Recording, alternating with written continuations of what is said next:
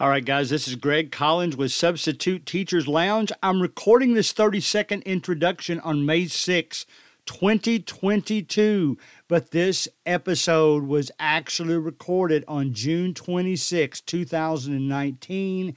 That was our first episode ever of the podcast. We are now up to episode 154, and I say all that to say this. Enjoy this episode. We've learned how to podcast better, and we've learned a lot more things that we can share with you. So, after you listen to this, go window shopping, find your favorite episodes. The ones about discipline are popular. You've got 154 episodes to choose from. Then subscribe on Apple. It's easy, click the plus sign. But I hope you enjoyed this first ever episode of the Substitute Teachers Lounge podcast. Can you believe it? There's finally a podcast for substitute teachers. Welcome to episode one of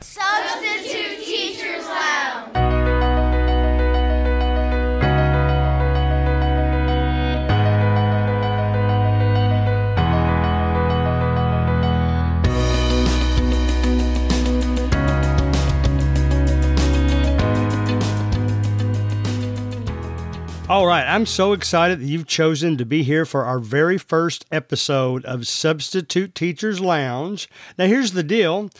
I retired about a year and a half ago, and I've always wanted to get into substitute teaching. Me and my wife have worked with kids all our life, and we really enjoyed it.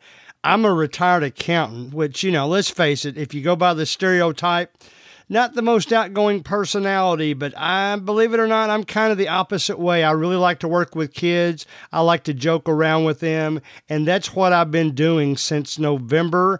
I concentrated mainly on middle school and high school. My wife is actually a fifth grade elementary school teacher and of course, we've always worked with kids. Like I said, I wanted to do something in my retirement to occupy my time.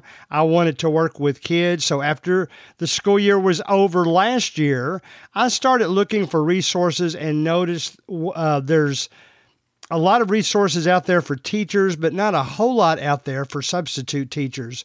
Now, it's very similar to a teacher's needs, but at the same time, we have needs of our own, and it's a little bit different when we're going in and trying to teach a different subject every day. So I thought it was about time to start a podcast. I was really surprised that I couldn't really find any podcasts out there. So I'm glad you're with us here for the first episode. What you can look forward to in the future, we're going to be interviewing teachers, substitute teachers, principals, students. Student interviews always seem to be popular, and that's what we'll look for in the future. So I started to decide to do this podcast for substitute teachers I purposely put lounge in the title of the podcast because I want it to be just as if we were sitting around and sharing ideas. I will tell you that we have an email set up Greg Collins Substitute at gmail.com, where you can share things that have gone well for your students, activities you've done, anything that you might have done that has gone well, or things that haven't gone well that you could share with us and with others. So we're going to have fun here. I've already set up some future interviews, as I mentioned. We'll know what to look for, hopefully, when when we have to substitute teach for uh, different schools. I hope to get some ideas from elementary school teachers and even the some of the students, as I mentioned, with their parents' permission, will give us some ideas of what they see in a substitute substitute teacher. So that's where we're going with this podcast. We'll be talking about resources. I hope that teachers will listen. I hope that students will listen, and I especially hope that substitute teachers will listen. Here's my background. My name is Greg Collins. I'm from Central Kentucky, as you can already tell from the way I talk. I have been I was an accountant for 38 years. I know it's a little bit surprising. Uh, I've I've also been a sports official for middle school and high school for about 16 years. So I've worked with kids for a long time. I know my wife enjoys teaching so much that we've that both of us have run church camps together. We enjoy teaching these kids. We enjoy working with them. So when I retired last April, I knew that was exactly what I wanted to do. I knew I couldn't just sit at home. I had to get out and do something. I tried Ubering for a while, believe it or not. My first weekend went real well, but that was actually the best weekend I ever had. So I think it was because one person ended up flying into the wrong airport, and I ended up making $100 taking him to the correct airport, which is about 90 minutes away. So that wasn't really what I wanted to do. I also wrote a book uh, just to see if I could do it. That occupied my time for a while, but when the new semester was coming along for the schools, I thought, well, this will be the perfect time for me to test the waters, see if I would really enjoy substitute teaching. So, all of you that have substitute taught, you know I had to go through. I got a packet from the school system in this area that must have been about 30 pages thick. I had to fill out a lot of different things, some of them over and over. I had to go out and get my fingerprints done so that they could do a background check. They tried to talk me into driving a bus while I was there because they were really in need of bus drivers. Not really my thing. So I did go through the process of filling out all the paperwork. I did that on September 1st and it got processed by the end of November. So it was a long, drawn out process. Then I heard had to learn about Aesop, that's now called Frontline in our area, and all the different ways that I had to schedule my substitute teaching. I remember going into that app and refreshing it every 15 minutes or so to see what would pop up, to see if there was anything available. So that was all a brand new learning curve that I'd been out of the work since I've been out of the workforce that I had to learn. Now, there's a lot of shortcuts that we'll learn about in future episodes. I no longer have to do that 15 minute lottery. So, when I finally got my first day of substitute teaching scheduled, I guess I wasn't really a nervous wreck, but still there was some anxiety there and there's some reasons for my anxiety. I remembered conversations I had had with some people over the last couple years when I mentioned I'd like to get into teaching someday that they said, "Well, you don't want to start with a public school system. It's a mess." And I didn't know how to interpret that trying to give me the impression that I wanted to start with maybe some private schools that are a little bit more laid back. And of course, we're in central Kentucky. We have challenges here too, but I know some of the bigger cities, the bigger bigger areas may have other uh, challenges. So there was that anxiety, it was there and other than a teaching in a church background. I hadn't really worked with kids in a school system. Middle school and high school was my preferred grade levels to teach there. I already had some exposure to that age kids as when I officiate sports, so I thought that would be a good way to start. But there was plenty of anxiety going into the first day. I had thought about what the teachers would think of me you know who's who's this idiot that's coming in here trying to teach our children would the children take to that would they say something like who's this guy that thinks he knows something about teaching coming in to the class i'm not really a yeller so i was worried about if i'd have problems with discipline but it it was time to start the first day and here we go so, first, I was concerned about that discipline and how I would handle that in different types of situations. All those things were running through my mind. I'm an early riser, even in retirement. I couldn't hardly sleep past 5 a.m. So, I got to the school early. I walked in early. The kids, you know, would just look at me and say, you know, they hadn't really met me yet. They didn't know much about this guy. I went to the office. I got my credentials, went up to the room and it just so happens that particular class, the teacher's son was in the class. It was a sixth grade science class. He cued me in a little bit to show me where the paperwork was, and she was a very organized teacher. So I was able to get through most of the periods. So all of a sudden, here I was, a science teacher. One thing that I had gotten good at is researching people's names. I did find out beforehand, you can do this through Google, that the teacher was a science teacher. Our particular area, we've got a website. If you type in the last name, it will pull up all the teachers with that last name. If I get their exact name, then I'll often go to Google, maybe to Facebook, and see if I can find out something by them. I'm not really lurking, I'm, I'm really only looking at the information that they've made public. So I did prepare myself for that. Plus, you know, it helped me when I found out what the subject was going to be and what the grade was going to be. I, you know, I kept some things tucked, tucked in my back pocket just in case. That the lesson plans weren't there or in case they didn't last the whole period.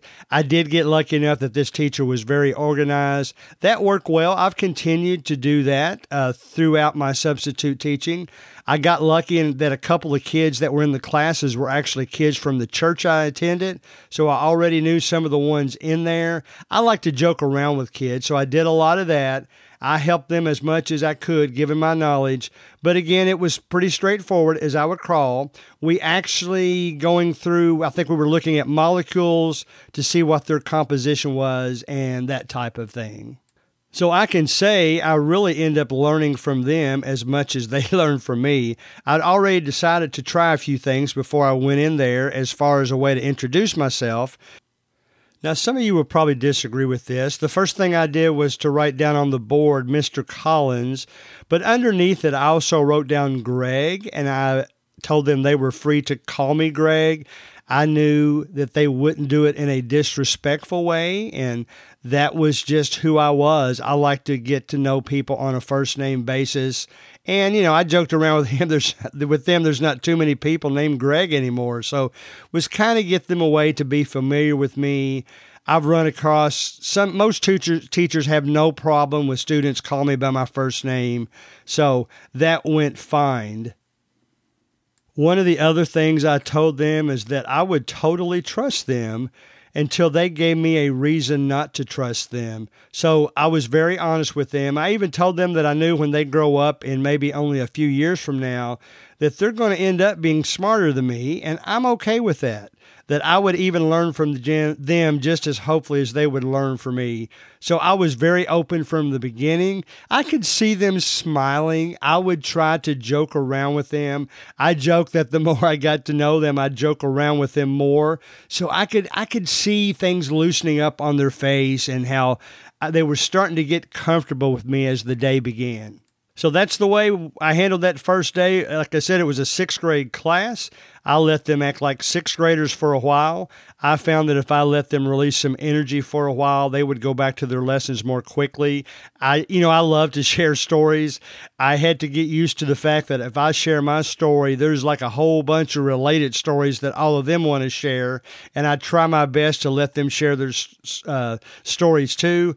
Like I said, I didn't do a whole lot of yelling some students did need some special attention. I tried to be one on one as much as I could, but it really went well. I actually got to the point where students could help other students. That went well. So it was a good day. So I went home that night, started playing the teacher, substitute teacher lottery again. Next day was a high school class. Then I was able to pick up a few middle school classes after that you know, I was kind of being shocked on some of the things that happened the next few days because I'm going to let your mind wander for a while to see what you think shocked me. I taught high school classes, I taught a few more middle school classes.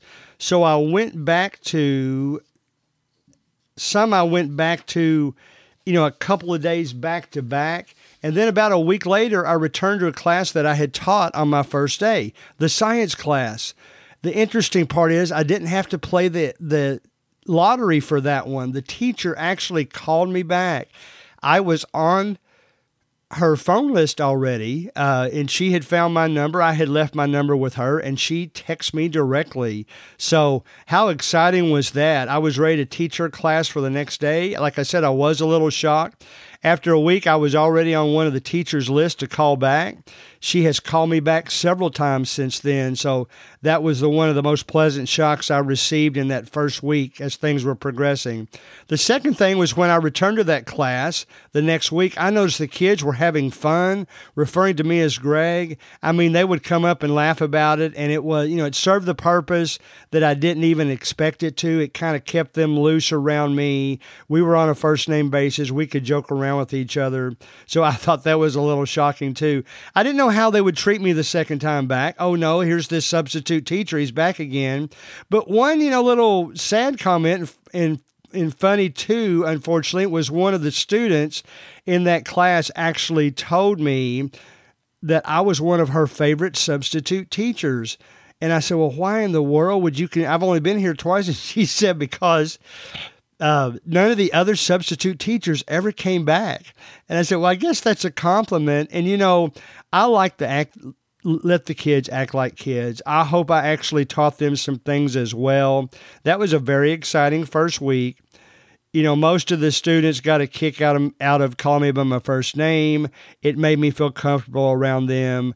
They knew I was not you know, that I was not going to be a yeller. I had to get firm with them sometimes.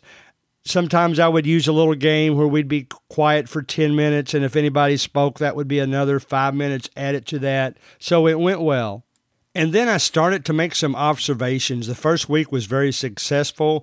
One other thing that was shocking to me is one of the second schools that I attended I guess I had been there maybe two days, and one of the teacher asked me to come back a little bit later, probably a week and a half after that. And as I was passing down the hallway, a couple of teachers came up to me and said, "Hey, we've decided that you must." be a retired teacher. And you ought, you ought to see the shock on their face when I told them I was actually a retired accountant. So that made me feel good. That was another pleasant shock for me. And they that they enjoyed having me there and that the kids enjoyed having me there. And I know everybody feels the same about you guys too. That's why I want this to be something we can learn from as the podcast progresses. So when I began this podcast I want it to be the first I want it to be right around the 15 to 25 minute mark. I want the first one to be a little bit shorter so that you can listen to it quickly. I want to let you know some of the topics we'll be discussing in future weeks. We'll be talking about topics suggested to me by other teachers and students about disciplining with kindness, about making students feel important, resources that work well. We'll be talking about how to make your particular personality a strong part of how you teach. Not all of us are going to be the same, so it's kind of nice when you can use the strongest uh, part of your personality to your advantage. We'll talk about that. We'll have teachers interview to discuss ways to get you to the top of their uh, preferred list. We'll make observations of students' reactions to teacher styles being there for the students and the topics along those lines. I want this to be your lounge. I want it to be the substitute teacher's lounge so that you have a chance to express yourself as well. And we'll get into that as the weeks progress. I will tell you, I did run into one school that I had a scheduled class with them the night before and to substitute teach, and they canceled it the next morning. So I temporarily crossed them off my list. I know they had their favorite substitutes and they didn't know me. So that was one of the reasons, but I didn't want to be canceled the morning after. So we'll talk about issues like that. By the way, I have since then gotten into that school and have enjoyed that school very much. We'll talk about issues like that in the future and how you're able to get through that. So I'm glad you were here with us this week for the very first episode of Substitute Teachers Lounge. I look forward to seeing you next week for episode two.